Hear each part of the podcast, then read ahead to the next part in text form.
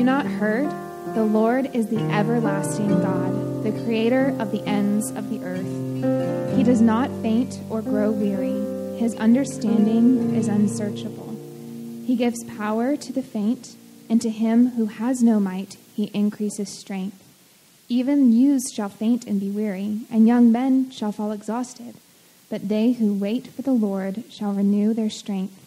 They shall mount up with wings like eagles. They shall run and not be weary. They shall walk and not faint. And from Revelation, John to the 7 churches that are in Asia. Grace to you and peace from him who is and who was and who is to come, and from the 7 spirits who are before his throne, and from Jesus Christ, the faithful witness, the firstborn of the dead, and the ruler of kings on earth. To him who loves us and has freed us from our sins by his blood and made us a kingdom, priest to his God and Father, to him be glory and dominion forever and ever. Amen. Behold, he is coming with the clouds, and every eye will see him, even those who pierced him, and all tribes of the earth will wail on account of him. Even so, amen. I am the Alpha and the Omega, says the Lord God, who is and who was and who is to come, the Almighty. This is the word of the Lord. Thanks be to God. Please be seated, and let's pray together. Everlasting God, we come before you this morning wanting to hear from you. We need to connect with you in profound ways as our hearts are heavy and at times feel very far from you. We ask that during this Advent season, your light would break upon us in a profound and fresh way and fill us with great hope, with great joy. And we ask these things, Lord, in your Son's name. Amen. You know, during this Advent season, we're doing a sermon series titled, His Name Shall Be. His Name Shall Be. And we're looking at the names of God, or how God himself reveals himself to us. The everlasting God, the God most high, the God who provides, the God who is with us, the God who sees us. But this morning, we're going to begin big, metaphysical. We're going to start with the everlasting God. And when we understand God is one who is everlasting, this is a word that is meant to be one of comfort and of incredible hope. And that's what we want to consider this morning. And I want to look at this under 3 just headings to help us get oriented here. I want us to consider the problem of pain, the search for meaning, and an unexpected hope. So the problem of pain, the search for meaning, and an unexpected hope. Because the problem of pain, maybe you don't see the pain in the passage that was read, both of these, but especially, we're going to focus our attention on the Isaiah 40 passage, but we have just printed for you the last 4 verses of Isaiah chapter 40. But the chapter begins with some very famous words. Comfort, comfort my people, says your God. Because you see at the end of Isaiah 39, you read about the judgment of God upon Judah, where Isaiah prophesies to King Hezekiah that the days of the monarchy are actually numbered, and the whole nation, all the people, are going to be carried away to Babylon into exile. I mean, that's as bad as it gets. And not only that, they hear words of greater distress when all the men of the royal family would also be eunuchs in the palace of the king of Babylon. I mean, this is unthinkable. Because God's people are left to wonder, how is the monarchy going to continue if all these men are going to be eunuchs? Will there be a son of David who is Messiah? How can you put your hope in what Isaiah prophesies earlier in chapter 9, saying, for to us a child is born, to us a son is given, and the government will be upon his shoulders, and his name will be called Wonderful Counselor, Mighty God. Because anyone in Israel who heard Isaiah's prophecies of God's just judgment, would have been devastated and could not see a way forward. And dark days were indeed upon God's people. And with that as the background, Isaiah 40 begins with comfort. And God is saying these words to you and me today, because the rest of the chapter begins to fill out how it is possible to have comfort, have hope in the midst of tremendous, tremendous pain. And what you begin to find out is this: God surprises us with what he comforts us with, because it isn't what you expect. It's not a plan detailing how God is going to fix the situation and the timing of it all. Because I don't know about you, that's what I would want to read about. You know, the things I want to know is I want to circle a day on the calendar when everything is going to be made right, and I want an exact plan from God on how this is going to work. I just need to know.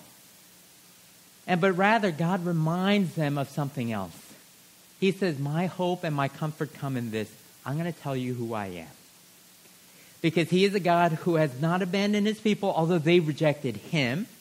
Exile is not going to be the last word for God's people, whether it's exile in Babylon or the continued spiritual exile of his people. He says homecoming is a certainty. And how can you know this? Because of who he is, the everlasting God.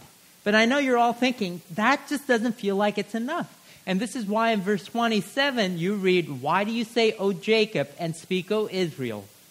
My way is hidden from the Lord, and my right is disregarded by my God. This is God's people asking the question, and it exposes the frailty of their faith and ours, because we feel like God doesn't see me or my plight, nor does he care, because he isn't doing anything about it. You guys following here? I mean, how often do we utter these words on our lips where we say, we look at the things that have broken our hearts, left us in despair, and we cannot help but feel God doesn't care. He has grown tired of us, or he cannot or will not change things. And then you think about the relationships in your lives that are broken and you long to mend. The dreams you have for yourself professionally, romantically, that remain just wishful thinking. Or the loss of a loved one. Perhaps wayward children you've been praying for, but there seems to be little to no movement. The injustices you've experienced where your dignity has been taken away from you. The physical pain and chronic illness that you are managing, but it just wears on you. It wears you down some days, and you just don't feel like you can even get out of bed. And you say, my way is hidden from the Lord, and he disregards me. See, it's a problem of pain.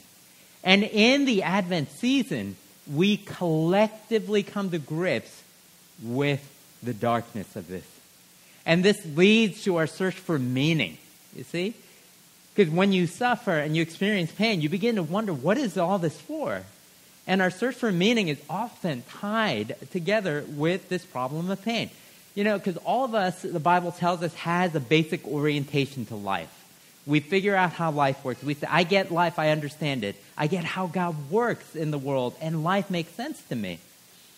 And I'm oriented in a certain direction. For God's people, it often goes like this: blessed is the man who delights in the law of the Lord. You read this and you believe God rewards the righteous and punishes the wicked. And that's true. But this basic orientation is often untested and sometimes overly simplistic. And it's a naive view of the world. That is, if you just do good, everything's going to go well. And if you're bad, well, you're the kid who gets the coal in the stocking at Christmas, you know? And yet what begins to happen often in life is something just blindsides you. Life hits you over the head. Things haven't gone the way you drew it up. And you find yourself totally disoriented, and all the old explanations you held seems cliche. They fall flat and just don't hold up. So verse 27, my way is hidden from the Lord, and my right is disregarded by my God. We say, why have you forsaken me? I'm lost.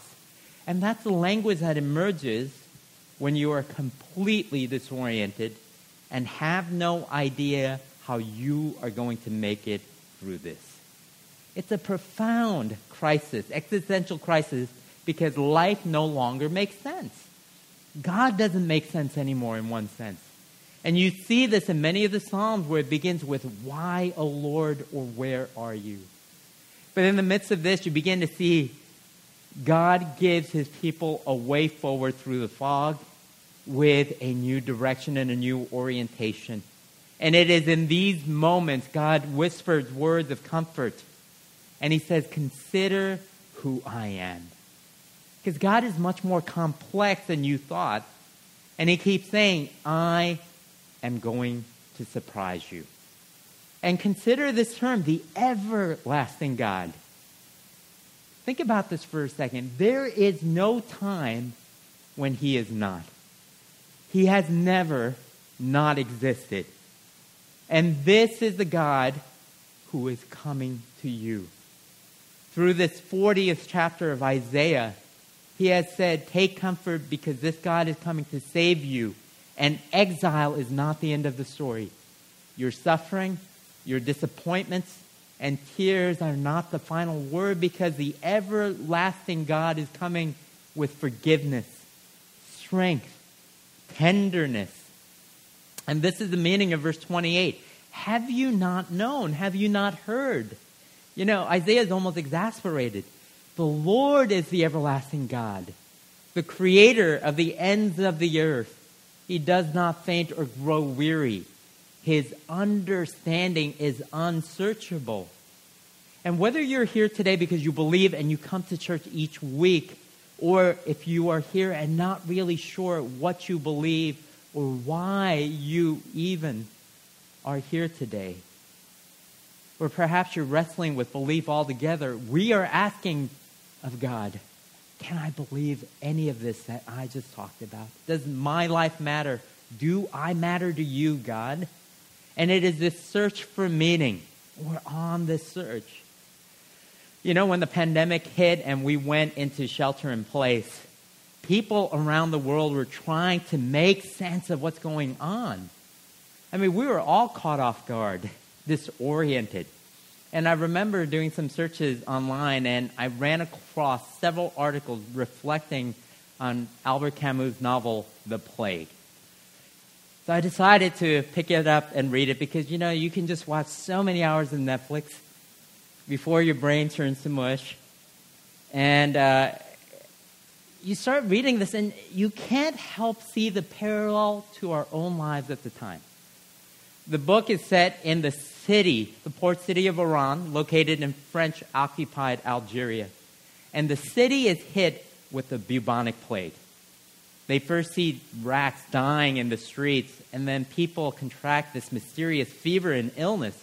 And the officials finally connect the dots that the plague has hit Oran. So there's a lockdown of the city, a quarantine, and people are not allowed to in or out of the city. No cars, trains, boat get in or out. And as the city goes into lockdown, under the shroud of the plague, we see Oran become this microcosm of what human life looks like under the weight of death. And Camus describes how the citizens of Oran deal with the fact of the plague and their changed life. And early on, people just treat it as another piece of news. You know, they're sitting in the cafe talking, oh, did you read the headline about this mysterious illness and death? Oh, yes, I heard, you know, they opened some special ward in the hospital. Oh, you don't say. I'm sure the authorities are going to handle it. I mean, it's like they're talking about it just like they're talking about the weather. It's nothing to be alarmed about. And the casualness was a way of coping with the nightmare of what was going on in the city. Other characters, they just went about their day and returned to work. You know, they find refuge in their routine, what feels predictable and safe. That's a way of closing their eyes to the reality that the plague, the death is just all around them. But as the weeks and months drag on, there doesn't seem to be any resolution to the situation, and people begin to lose motivation for going into work and going about their day. They start thinking, what's the point of getting out of bed? I mean, Camus even writes that even commerce died of plague in Iran. I thought that's an interesting way of putting it. Except the movie theaters and the wine bars. Because the citizens started saying, you know what? Hey, if this is as bad as it's going to be, I'm going to go watch the latest movie. I'm going to splurge on that exquisite bottle of wine I normally wouldn't and hang out. So business is booming on that side, and people begin to pursue leisure, enjoy time with the people they love. And it's almost as if Camus is saying, in a time of pestilence, when human life is under the shadow of death, the only thing that can even come close to bringing meaning is our relationships of love. He tells the stories of husbands and wives that are a bit separated because one spouse is in the city and the other is outside traveling. He talks about the pain of separation, the desire for reunion, reconciliation. And the only thing that seems to matter is human love. And he takes all of the ways we normally search for meaning in life and places it under the weight of the plague and basically asks us a question. Can these things save us? And initially it seems like he's saying, yes, it can, but I don't think that's what he's really saying. Because for Camus, life is absurd. There is no meaning. Thus, human love is maybe the only thing you can struggle for. And the novel ends this way. The plague ravages the city. Dr. Rue, the main character, finds some sort of plague serum, and it begins to be effective. And pretty soon, the plague recedes, and the city of Iran starts celebrating because the pandemic has ended. And the last paragraphs go like this. Dr. Rue resolved to compile this chronicle so that he should not be one of those who hold their peace, but should bear witness in favor of those plague-stricken people, and to state what we learn in a time of pestilence. And this is the last paragraph. And indeed, as he listened to the cries of joy rising from the town, Rue remembered that such joy is always imperiled. He knew that those jubilant crowds did not know but could have learned from books that the plague basilisk never dies or disappears for good, that it can lie dormant for years and years in furniture and linen chests, that it abides its times in bedrooms, cellars, trunks, and bookshelves. And perhaps the day would come when for the bane and the enlightening of men, it would rouse up its wrath again and send them forth to die in a happy city. The end. And I was thinking, why did I read this book? It's terrible. Discouraging. Okay. I mean, the end of the book, you realize, in one sense, he's saying, the plague, we are all carriers of this thing, of death itself. You can't escape it. Life is lived under the weight of this pestilence, the life we know. And the ultimate conclusion he comes to is life is absurd, it has no meaning, and the best we can do is try to love one another while we can. But you know what? For the scriptures, for us, this answer isn't good enough. Isaiah is not going to leave us there. Where can we find meaning in the midst of suffering? Where do we find comfort, hope? And that is the human question and the search we are united by. And the season of Advent addresses this with an unexpected hope. And this is my final point. Verse 27, the heart of this is we want God to be permanent, unchanging, stable, and reliable. We need God to be all of those things. Because in the midst of all the change and uncertainty, to be able to look at God and say, you are our dwelling place. You are our certainty. We need God to be from eternal, everlasting to everlasting, who will not grow weary, who will restore us. The problem the Bible raises is this. A God who is eternal is not good news to us unless we somehow know he cares about us. Unless we somehow know that he loves us. How can I ever know this? Is this just wishful thinking? And you might be here and saying, that is exactly why I'm an agnostic. I have no problem believing there's a God that created the universe, but there is no way for me to know anything about that God or if he cares about me. So I'm an agnostic. Maybe some of you think that and believe that. But if we could know, isn't that the best news the human race has ever heard? How can we know that God cares for us? And in verse 29, Isaiah says this, he gives power to the faint, and to him who had no might, he increases strength. Even youth shall faint and be weary, and young men shall fall exhausted. But they who wait for the Lord shall renew their strength. They shall mount up with wings like eagles. They shall run and not be weary. They shall walk and not be faint.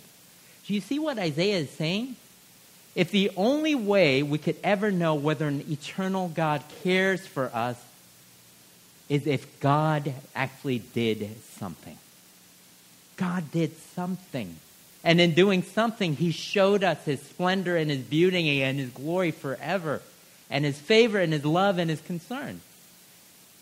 And how's God going to do this? Is he going to do it through more miracles so we can see with our eyes that he actually cares? Is he going to send us more prophets so we can hear with our ears that God will not give up on us? Will he send us a new law so that we know how to live under his reign? Will he send us another liberator to free us from bondage or an oppression? How is he going to show us his beauty, holiness, his love, and his favor? God does something unimaginable. Not just more miracles or prophecies or laws or a liberator. In the beginning of the New Testament, here is God on the verge of coming to us himself. The eternal God, the everlasting, the Alpha and the Omega, stepping into time for us. And if that were not enough, God stepping into time for us, he also steps into our grave. And if that wasn't enough, the everlasting God stepping into our grave so that he might step under the curse of his own wrath. The reason why our lives feel meaningless in the first place, and to take that wrath upon himself. You begin to see the hope verse 31 points to. Wait for the Lord. You know, Kevin talked about this earlier. But they who wait for the Lord, this is verse 31, shall renew their strength. Wait for the Lord.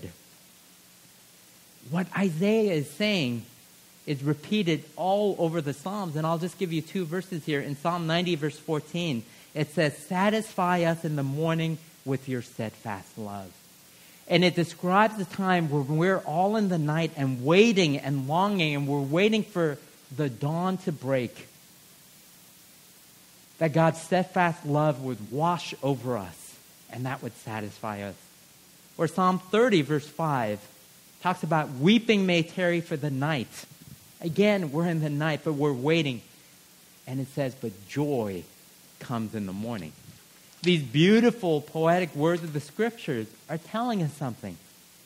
It's telling us about a hope for some distant, unimaginable morning that would dawn so brightly. In that single morning, it would satisfy us with God's unfailing love.